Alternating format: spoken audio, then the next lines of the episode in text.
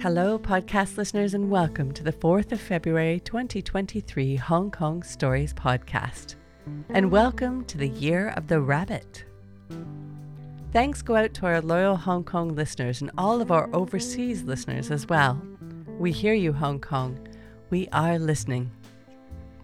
Our next show is on the horizon. Thursday, the 9th of February, we'll see a show themed Lost in Translation live at the Fringe at 8 p.m. Tickets can be found through the links on our website, hongkongstories.com, or the Fringe Club website, or on ArtMate. Niharika will be hosting, and the show is sounding fantastic, so don't wait to get your tickets. Now, with a story that was told in June 2022 at a show which had the theme Reveal, here is Ella.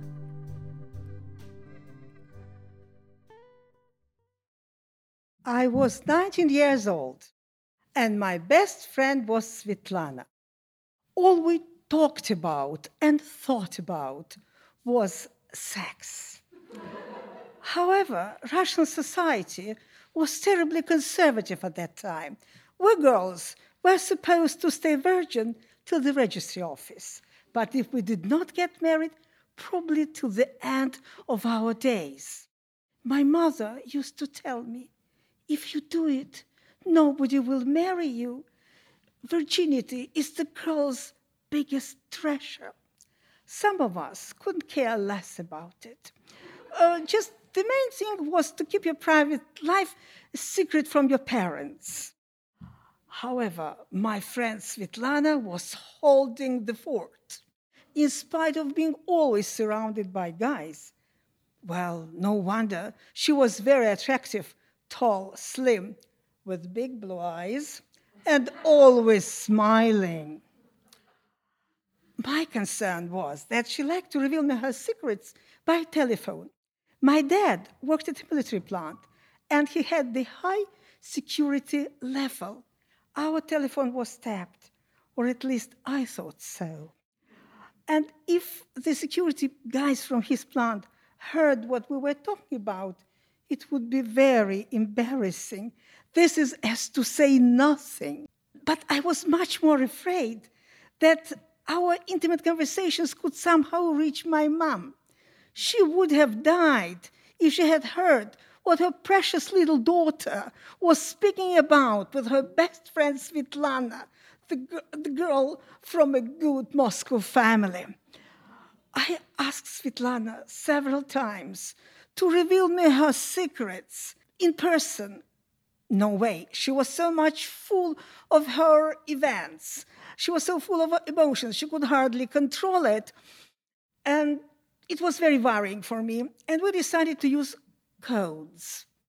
The first words that came to our mind to be used as codes were semiconductor, transistor, alternative current, direct current, the buzzwords in physics and electronics.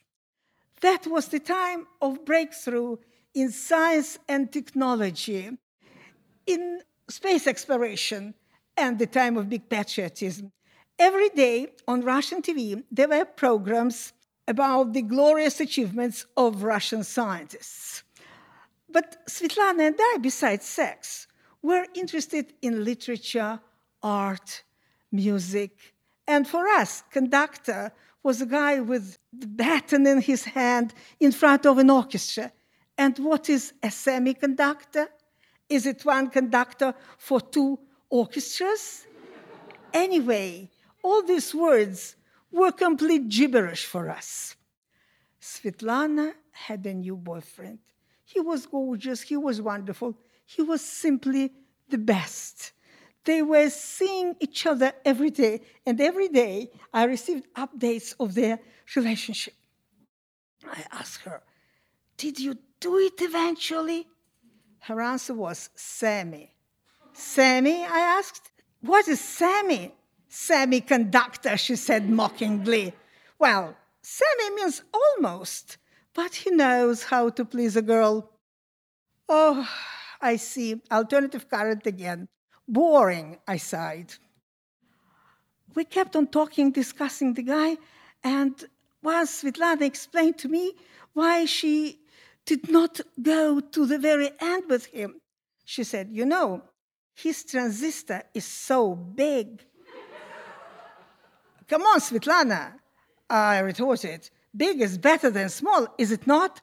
Oh, no, no, no. I've seen transistors, but this is really big. It can hardly fit into my mouth. How can it possibly fit into my coil? Oh my God, coil, huh?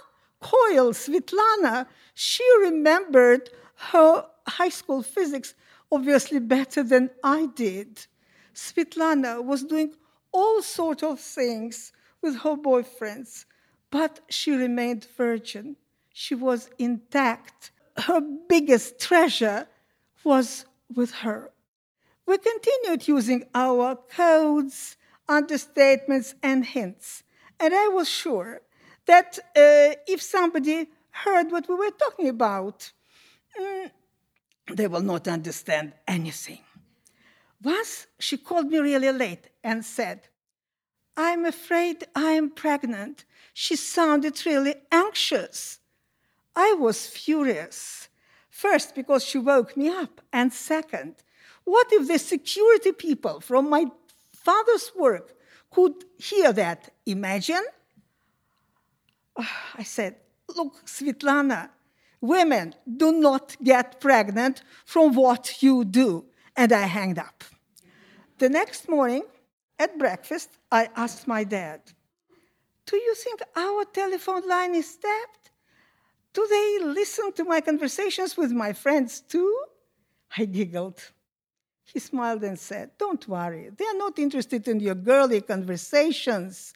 And besides, I don't think they have the capacities to record everything. Uh, their recording devices just switch on by trigger words. Oh, what trigger words? I inquired. Oh, trigger words, mostly from the field of uh, science and technology, you know, like. Uh, mm, transistor, semiconductor, direct current, alternative current. My heart sank. That time, Svetlana was not pregnant. I was sure of it. I knew it. Because women do not get pregnant from alternative current practices. I still don't know whether our telephone line was tapped or not. But I can only say that when my dad retired, the sound in the telephone became much clearer.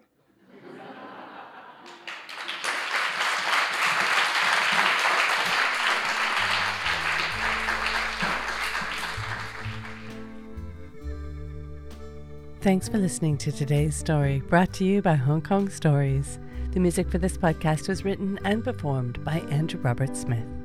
Everyone has a story to tell.